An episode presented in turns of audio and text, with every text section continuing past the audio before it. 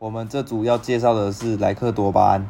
莱克多巴胺是一种促销剂药物，用以助长猪、牛、火鸡、牲畜瘦肉，减少体脂肪，是瘦肉精中最常见的一种。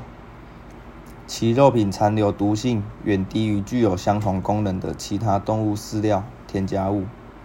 美国称在其测定的容许残留量下合法使用。将不会对人类造成中毒或短期危害，但目前实验数据无法确定其是否会对人体产生其他副作用。人体长期摄取残留的莱克多巴胺是否会造成健康问题，也不太清楚。但其受试临床表现较多为心跳过快、面紧、四肢肌肉颤抖、头晕、头痛、恶心、呕吐。特别是患有高血压、心脏病的病人，可能会加重病情，导致意外。且因瘦肉精相关成分多为禁药组成，对我来说，因为现在也没有那么多实验数据证明莱克多巴胺对人体是否无害，所以目前的我暂时不会考虑食用掺有莱克多巴胺的肉品。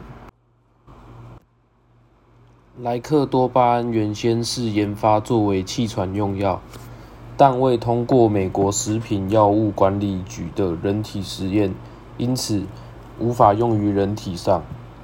后来因为发现它能够增加动物肌肉，尤其是猪只的蛋白质显著增加，并使脂肪的生成量减少，因此被使用为饲料添加剂。能帮助动物更有效地将其摄取的食物转为肌肉，而非脂肪。如此一来，便可降低饲料的需求，减少动物排泄物，而消费者也可以买到物美价廉的肉品。在猪只的动物实验中，喂食药剂后，许多猪只的新陈代谢会出了问题，而产生。副作用有攻击性、情绪紧绷等情绪上的问题。母猪会出现雄性化的现象，导致卵巢萎缩。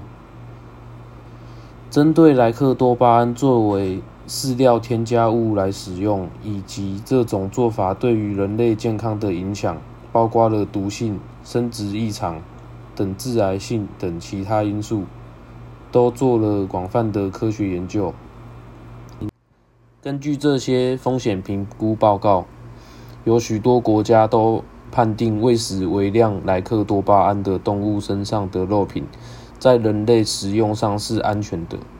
但医学界认为，莱克多巴胺对于罹患心血管疾病、肝肾疾病与代谢疾病等患者有潜在的危险性，应避免摄取。十八个月以及呃干十八个月以下婴幼儿及哺乳妇女等也最好避免。美国来猪进口对本土猪农的影响，在成本差异方面最明显。目前外国进口猪肉数量，美国猪不具优势，那为何美国逼迫我们开放来猪进口呢？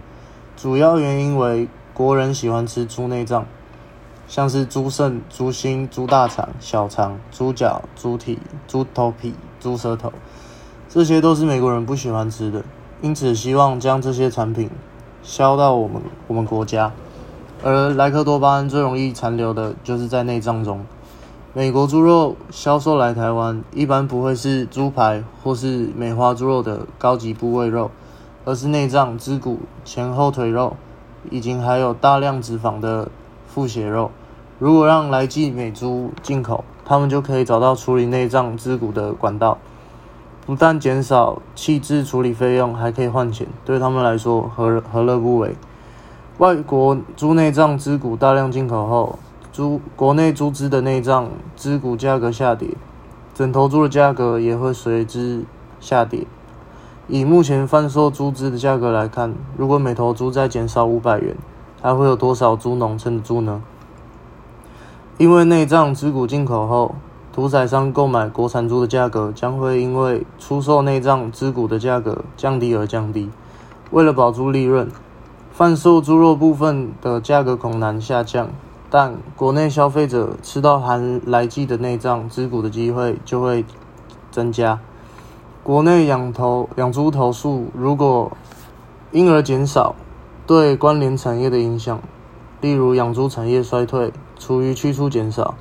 厨余处理成本增加，沙拉油价格因为黄豆粕作为猪饲料之消耗量减少而价格上升。豆腐渣没有猪饲料消耗，豆腐价格也会上升。其他还影响制造番茄汁所产生的纤维渣，生机公司产生的下脚料，酱油粕的去化处理等。有人曾经在民意论坛投书提到，奶猪因为脂肪减少，走路形状类似。模特儿穿高跟鞋一跛一跛的，且在运输过程易因紧迫造成死亡。业者为减少损失，可能使用镇定剂。政府虽然一再强调进口来猪标示，但来猪进口对本猪猪价及产业链的影响也应重视。使猪只使用莱克多巴胺，不仅牵扯到动保人士的抗议，还会造成使用安全上的疑虑。因此，我们的观点是偏向尽量能不使用莱克多巴胺。